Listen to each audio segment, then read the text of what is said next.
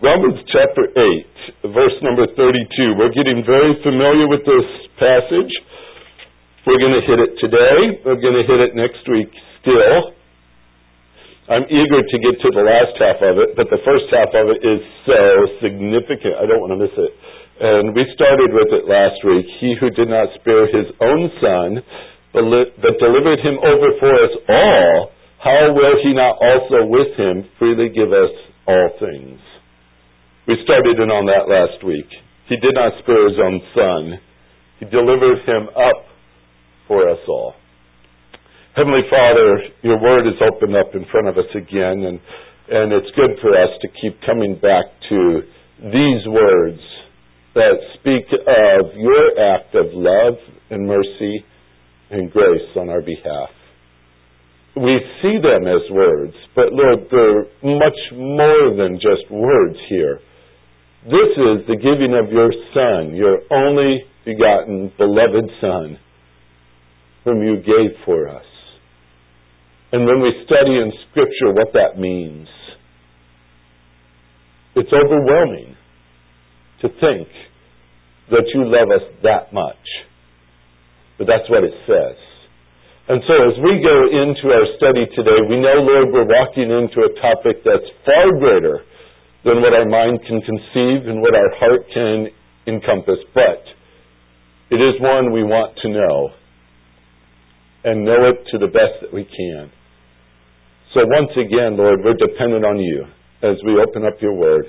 We're dependent upon you to teach us and help us to grasp it that we might use it for your honor and your glory. So thank you for our time now as we spend it in your word. In Jesus' name, amen. This uh, past week, I was talking with an individual on the phone who uh, was talking about another individual who was having some difficulty and, and got around to the point that, you know, that series in Romans chapter 8 would be very good. They were on our website and they noticed it and they said, that would be very good uh, for them. And I'm thinking, well, yeah, that's, that's why we do this. We, we go through the sermons that we do. I pick them, of course, but the primary reason is because they're good. They're good for us. It's a necessary thing, by the way, in case you're wondering uh, what, what the pastor is to do. Uh, if you just put your finger here and go to Ephesians 4, I'll show you exactly what the pastor is up to. In Ephesians chapter 4, in verse 11 and 12, it, it states my, if I want to use this word, my, my job expectation, what I'm called to do. And it says in verse 11 of Ephesians 4, and he, that's speaking of our Lord, gave some as apostles, some as prophets, some as evangelists, some as pastors and teachers I, I'm not an apostle or a prophet, and I'm not even an evangelist. I believe the Lord's called me to be a pastor and a teacher, and that the Lord has given to the church. And the reason he gives these individuals to the church in verse 12 says, For the equipping of the saints. And should the saints be equipped, they're ready for the work of service and when the work of service is done, I'm adding to help explain, it builds up the body of Christ. And in that, my task is to equip you so that you will be able to serve, so that this body might be able to grow. I take this as a very important passage.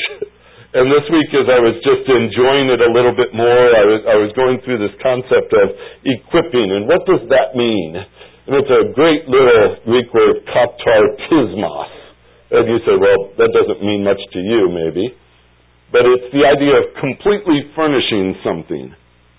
To completely furnish or to equip is the word that we have in some of our translations here, like the New American Standard Version. One of those definitions that go with that is to make fit. To make fit. Some of you might have started January with a, a resolution. This is the year that I'm going to exercise This is the year that I'm going to get physically fit. Well, the pastor has a job. The pastor has a job to exercise you spiritually. I am your exercise trainer in the spiritual realm. I'm here to help you be fit. The other definitions that go with this simple word to equip means to repair or to mend. And I think that's a rather interesting term because that makes me a spiritual tailor or a spiritual handyman to help fix things, to, to fix, repair, to mend. It also means to fit out and that's a word we don't use often, but it's the idea of equipping something to supply what it needs in order to do the job, and in that sense, I'm your spiritual supply store. I'm here to help you with the things you need to do the work that you need to do. And the last one, I kind of thought this one was fun. It means to adjust something. That makes me a spiritual chiropractor. Get those bones back where they ought to be, huh? Uh, the idea of adjusting all this. This is the goal, though, to do all those things, to give the tools, to give the skills, to give the resources, to put things in order, that you may be in order, that you may be what you ought to be. And you say, well, doesn't God do that? Yes. Doesn't the Holy Spirit do that? Yes. Doesn't the Bible do that? Yes. And God designed it so. And in His design, He put in people like people like me and people like we've all known, leaders, teachers, pastors, apostles, prophets, those roles, evangelists, to help this task along in each of our lives. I have people who do this in my life. And it's the job that He's given me to do in our life. And so I don't take this lightly when I see the opportunity to share with you on a Sunday morning something from God's Word that will make us what we ought to be, that we can do what we ought to do, so that the body is built up. And we want a healthy body, don't we? Isn't that our goal in all? This is the task that we have before us. And so I, I do choose passages, especially this Roman 8 one. I've always desired to preach through it, but it's for a purpose. And it's so that you know how much God loves you. Because that is a great thing for us to know. That sure does help us in our task, doesn't it? So here we are in chapter 8, verse number 32, walking through this. And, and some of these notes, and look, I'm just going to take the first five pages right off the top. How's that? You know why? You got those last week. This is the rest of the sermon. It's all on this side. We're talking about the grace of God. How big that is. That grace is shown to us through His love. And when we talked about it last week, I gave you that little uh, statement that people attach, taking grace, G R A C E, God's riches at Christ's expense. Those last two words are verse number 32. Christ's expense? Do we know what it costs to establish this relationship that God has made with us? What He did is amazing. And that's the answer to the big question Does God love me? Does God love me? Verse number 31 asks the big question What shall we say to these things? If God is for us, and I told you that means since. Since God is for us. Now, how do we know He's for us? Well, the rest of the chapter proves it. He's answering the question with a, a, a, whole bunch of other questions, but he's answering it with the simple thing in verse 32, a simple statement. He did not spare his own son. He did not shield him from what he endured. He did not spare him. That, that to me is just, like I told you last week, it's a place where I have to stop and be quiet for a few minutes. He did not spare his son. All of us would shield our children from anything if we could. If we could. Every time my children get in a, a vehicle and they tra- travel across the country, which they seem to be doing a lot of that lately, uh, I pray an awful lot as they travel. I, I think about where are they now and what are they going through, and I'm always watching the weather reports to see if they're going into something or not, and, and it's always a, a concern on my heart when they travel. This uh, couple weeks ago, Abby and Daniel were leaving California they were going up to South Dakota in order to go to Kentucky. They had to stop at the school up there. And uh, they have their Suburban, and it's packed completely full of the things that Abby has wanted to have since they got married. It's all been in storage, and now they have a house, so they filled up the Suburban, and then they went to California to pick up his pickup truck, too, and put it on a trailer, and put it behind the Suburban, and pack that full, and take off. And I thought, Wow, that's a big load. That's a big load. And so they travel, and I keep sending text messages because they're the kind that will say, "Well, we're going to just keep going till we get there," which is 20-hour drives. And uh, so they stop for naps and here and there. I'm glad for that, but uh, a few days after they got to South Dakota, I'm on the phone with them, and they said, "Well, we just had one little mishap. We we hit this icy place on the road." And the whole thing swung around and ended up backwards up a, it wasn't upside down thankfully but it was in a ditch the whole thing. I said oh. does the dad want to know that? And then they say so we're going to leave from here and go all the way to kentucky. And i said whoa you know. Anyway that that's the kind of thing you know what that does as a parent. You if you could you would spare them everything that would be detrimental. What we read in this text is astounding. He did not spare his son. That son, that well beloved, that only begotten, precious to him son, he did not spare. That, that to me is, is incredible when I think about that. How he, he was willing to give him to humiliation, to anguish beyond words that we could ever know. The anguish of the cross. I can't fathom that pain. The grief, the grief that came with that. The, the punishment that came with that. The pain. We would add death to that, but add to it probably what was most severe of all of his enduring on our behalf was that he took on our sin. And I can't fathom that to what it is. He took on our sin. The Father did not shield him from that. As a son would cry out to a father and, and ask and plead, if there's any other way, if there's any other way, then let's do it that way. But if there isn't, we'll do it your way. You know the passage. My Lord, this, this cup, this cup, would you let it pass from me? Is it possible? But not as I will, but as you will. It was the Father's will that he drink the cup. That wrath, which, by the way, Jesus knew what that wrath was. he knew it and he took it.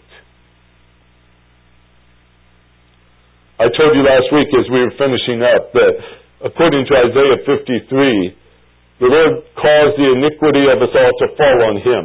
And the Lord was pleased to crush him. Those are astounding words to me. But that was our crushing that he endured. That was our iniquity that fell on him. We should have been forsaken. We should have been punished. We should have been cast out. Those nails belong to us, folks. The spear belonged to us. All of that he took for us. And the Father did not shield him. The Father did not shield him. He did not spare his own son. He was not willing even to spare his own son. Because he loves you. Isn't that remarkable? He loves you. And the only way for him to have a relationship with you and have it last forever is that that issue of sin is dealt with. And his son did that. That's amazing. We call it amazing love, don't we?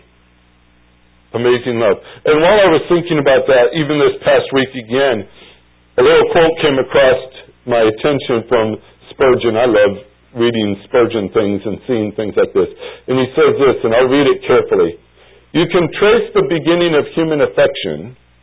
You can easily find the beginning of your love to Christ. But his love to us is a stream, stream whose source is hidden in eternity. Where do you find the place where he started to love you?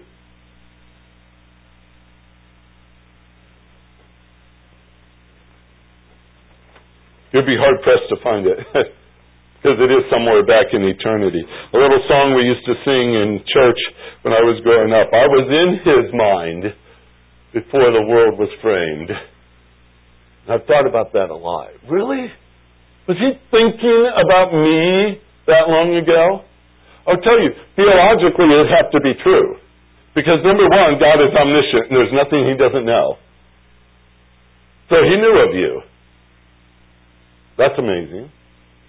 Secondly, Scripture says that Christ was slain from the foundation of the world. In other words, even before this world was built, in God's plan was for Christ to die. And the reason Christ was to die was because of my sin. And so he knew I was a sinner and I needed to be saved. Was he thinking of me? He's already made the plans before eternity, before there was even a, a casting down of the earth, as they call it sometimes in Scripture, he knew. So he did not spare his own son. That's one thing. Let's look at the other side of it. But deliver him over for us all. The first was to shield you from something, the other is to give you over to something. It's one thing to say, well, I, I can't shield him, but maybe he'll make it through. But to actually hand him over to it. To actually commit him to it. That's the action that really does stun when you think about it. Let me try to express it to you in these words. The word in the Greek is paradidomi. It's kind of an interesting word. Didomi is the word to give, and para means to give alongside. All right? To give alongside. Say, say that, um, I'll just use this uh, podium here for an illustration. Say that this podium represented a very evil person with great authority Right? Extreme authority. They could do what they want. Anytime they want, they could do what they want. If they want to hurt you, they can hurt you. They could mess up your life in just a, a thought, in just a word, just a, a wink, and boom, there your life is different. Because this person has power. This person has uh, all that capability, but this person is thoroughly evil. Nothing this person ever does is for the good of anybody. This person loves to destroy. Now you may be saying, well, that, that sounds a lot like Satan, doesn't it? Well, it does. It does. But even more than that. He said, more? There's something more than that? You know, Satan himself is bound by something that's called sin. You know that's greater. Because he's a creature. Sin is powerful. Sin causes death, doesn't it? Sin is terrible. It's evil. When does sin ever do good? Has it ever done you good? No, it won't. Never will. What did God do? He took his son, gave him over to what this would do to him. Think about that. Knowing full well how evil sin is. And even the one that's underneath that, Satan himself, and the evil that comes with him, knowing full well what sin would do, God gave him over to it. He placed him beside it in order to be under its power, in order to be under its authority. Here's some of the words that come with this. And out of all the definitions I could give you, these were the pertinent ones for this morning. You give into the hands of this one to do what they want to do. To give into the hands of this one. Now, if you had a little child, a precious little child, and you had to find a daycare to put that child in because you had to go to work or such like that. I think you do a little investigation first, don't you? I mean, you say, I, I want a good place. I want a loving place. I want a caring place. I want a safe place. I want something good because I'm going to walk up to the door and I'm going to take my little precious child and hand it to this person who's going to take care of it throughout the day. We're careful about that. Now, if we knew it had a terrible reputation, if we knew that it had, you know, a history of all these terrible things, and it was known for that, how likely are you to walk up and hand it over, the child over to such a place? Did God know how sinful, evilly sinful this system is? Yes. He gave His Son over to it. That's the word. He put it in the hands of that evil. He gave it over into the power of that evil thing or evil one. He gave it, he gave his son to the power of that. He delivered him up to the custody of that one. To be judged by that one to be condemned by that one, to be punished by that one, to be scourged, to be tormented by that one, to be put to death by that one. Isn't that stunning? He committed his son to that. He commended his son to that. He permitted it. He allowed it. I don't know how many other words to throw in here, but God knew exactly what was going to happen. Exactly what the world would do with His Son, His beloved Son. In Matthew chapter 20, there's a handful of verses here. I'll read it to you. You can follow along. In Matthew chapter 20, this is what Jesus said to his disciples one day, and it really did shake them. But they, in verse 17, 18, 19, Jesus was about to go up to Jerusalem. So he took the twelve disciples aside by themselves, and on the way he said to them, Behold, we are going up to Jerusalem, and the Son of Man will be delivered, there's your word, the Son of Man will be delivered to the chief priests and scribes, and they will condemn him to death. And they will hand him over to the Gentiles to mock him, to scourge him, to crucify him. And on the third day he will be raised up. The disciples heard those words as they were heading to Jerusalem. How many of you would have said, hey, Lord, let's go to Jericho instead? Sounds a little safer in that neighborhood. But Jesus knew where he was going. He knew what his Father had given him over to. He went to die. You know, our world is a, is a very strange world, isn't it? I mean, the world cries for justice if you hurt a seal if you shoot a bird that's supposed to be under the under the protection of some group or another. If you force it out of its habitat, or, or make you change your plans on your property.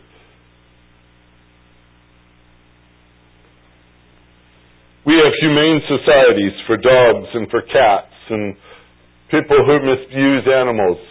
They're held accountable for that. If you abuse your horses, you could go to jail for such things. It's kind of interesting how this world would clamor for that kind of a justice, and yet it's the same world that called for Jesus to die. It's the same world that though he knew no sin, they wanted him dead. He had never done anything to be a detriment to their society except challenge their pride and deal with their sin. And yet they called for him to die on a cross because he was their biggest threat. Yet that was the only way for him to be our sin. And it had to be if we were ever going to be made the righteousness of God through him. It had to be that way. But it's just astounding to me that this is what the world wanted. It's what it asked for. And God knew it and gave his son over to it, delivered him up for us all. For you. He delivered his son up for you. He delivered his son up for me. Does he love you? Can you doubt it at all when you think of what that means? This is what Matthew Henry wrote many, many, many years ago. He says, when he was to undertake our salvation, the Father was willing to part with him, did not think him too precious to a gift to bestow, for the salvation of poor souls. Now we may know that he loves us. He did not consider his son too precious, too precious to give for you, to give for me. Those two words that we've been looking at here, he did not spare but delivered him up. Those are powerful words. I've been sharing them with you over and over here on purpose. Because I want you to understand something about the Father's love for you. It is not a fickle love. It is not on again, off again. It is not dependent upon your behavior. Let me say it carefully. You did not earn this, did you? Matter of fact, you were at your absolute worst when it happened. While we were yet sinners, Christ died for us. That's God's demonstration of love. And the whole picture is you were lost, you walked in the course of this world, you were dead in your trespasses and sins, you were enemies of God. You were under His wrath. You were destined to be cast out forever and ever. Is that ever going to get worse than that scenario? And that's when He showed His love for us. Now, if the Father loves us even while we were absolutely at our worst, now that you know Christ as Savior, now that you've been bought by His blood, Now that you've been cleansed from your sin, now that you're a child of His, you honestly think He's going to diminish His love for you? I know the story because I've been there myself. For many years I was told to fear God because you can easily lose His love. I was taught that from when I was the youngest I could remember till I was well into my early 20s. I was convinced that God's love for me was based on a merit system. I had to earn it. I had to maintain it. I had to walk just a certain way or else, you know, that, that love of His is just going to diminish toward me. I had to keep finding ways to get Him to love me. That is a horrible life to live. That is a frustrating life to live, folks. I was one of the most superstitious people you'd ever meet. If I didn't have my devotions in the morning, I thought I'd better just stay in bed. I'm going to get zapped by lightning, hit by a truck, who knows? But God's going to get me for it. I was sure of that. I read my Bible out of fear of what He might do to me if I didn't read it. Is that a picture of somebody loving you? No. I was so disturbed in my mind with these kind of things. And then when I got to that study of Romans and found out how much God loved me, even while I was yet a sinner, wow! Did that change my heart? There's a feeling. I don't, I'm not a feeling kind of person. But the feeling of being immersed into the most soothing, the most beautiful, the most incredible love you've ever known. It was like we say it in, sometimes in our song. It washed over me. And I said, wow. When I finally grasped, He loved me and it wasn't based on me. It was based on Christ. It's Amazing to me. That's amazing to me. And when I read these words, I say to you, and I say it very simplistically, His love is not fickle. It's not based on whether or not you came on Sunday morning. I'm glad you're here. All right? I believe you should be here. I think that's what Scripture tells us to do.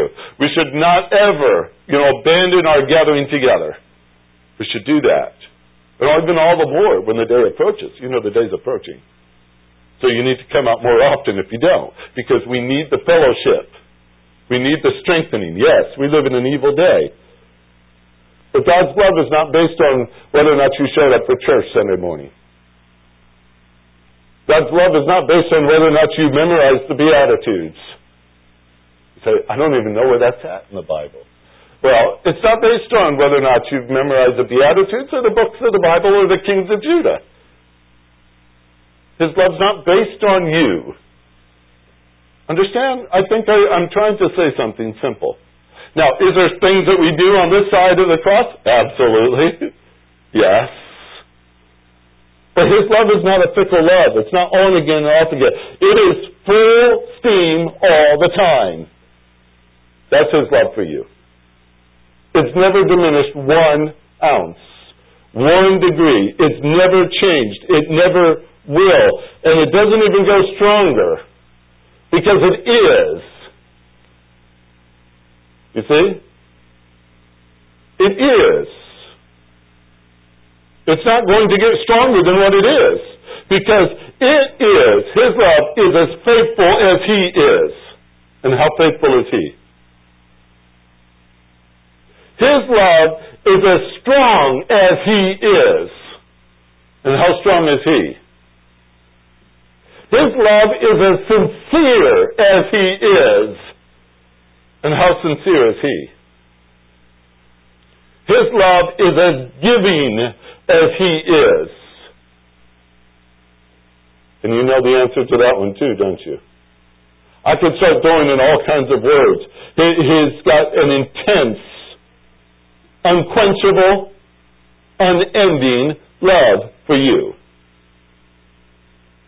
He gave his only son to show you that to make that possible. He did not spare his own son, but delivered him over for us all.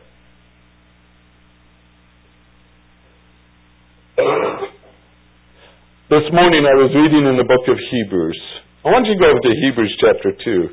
When I started in on this, I said, wow, this sounds like a sermon. I thought maybe I should go there. I said, well, I'll just give you the four things. Right? Four things I saw in the book of Hebrews, chapter number two, this morning that I thought was beautiful. Verse number nine. Now, the context, he's comparing Jesus with angels, and Jesus far surpasses any angel. But in verse 9 of Hebrews 2, but we do see him who was made a little lower than the angels, namely Jesus, because of the suffering of death crowned with glory and honor, so that by the grace of God he might taste death for everyone. I stopped when I read that and I said, wow. That's what he did, right? That's thing number one when you consider the death of Christ. He tasted death for everyone. Me, are you an everyone? Are you in that category? He did this for you. Tasted death for everyone. Now, does that mean everyone's saved? No. Verse number 10 says, For it was fitting for him, for whom are all things, and through whom are all things, in bringing many sons to glory. So not everyone's going to receive that. Not everyone's going to believe that. But praise the Lord, I do. And I'm one of His. And that's, that excites me to be able to read this that he is the perfect author of my salvation. But then jump down to verse number 14. A second thing. Therefore, since the children share in flesh and blood, he himself likewise also partook of the same, that through death he might render powerless him who had the power of death, that is the devil. If you liken this podium here to to the devil this morning as I was describing that, and maybe Jeff's not going to want to sing behind it anymore, but uh, if you likened it to this, let me show you what that verse just said. In the death of Christ, he rendered it powerless. Is that wonderful? He's the one that held us captive by our sin, accused us before God day and night. Christ in his death rendered him powerless. Verse 15, item 3. And, what else? He might free those who, through fear of death, were subject to slavery all their lives. He set you free because he was willing to die. I love that. That's what I feel that he did for me. He set me free. And then one more, I see this also in verse 18.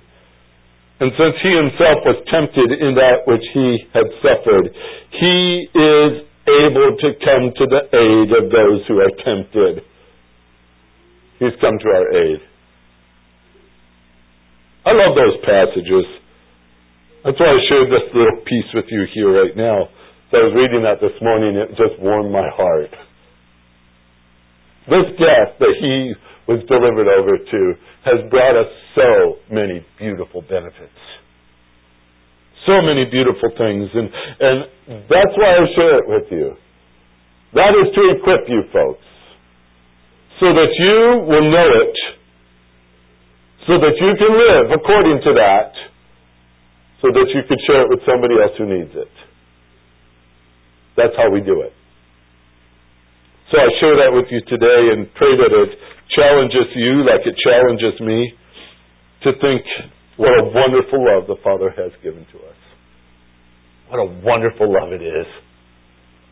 We've only started in the paragraph. It goes on for about eight more verses, and it gets each time is a step deeper into it, and that's beautiful. I can't wait for next Sunday already. We'll come back and add more to it. Heavenly Father, thank you for what you have done. Thank you for not shielding your son, but delivering him up for us. Thank you for that. We, we just are in awe, overwhelmed, but I trust we're grateful. I trust, Lord, that these words make their impact in our hearts. That we do not go from here with callousness. That we do not go from here with a misunderstanding of the depth of your love. That we do not go from here with any doubt whatsoever reigning in our mind, trying to tell us that you really don't care. Or that you have put us on a merit system to gain this love. Lord, your word is very clear. Now write it in our heart with permanent ink, we pray. In Jesus' name, amen.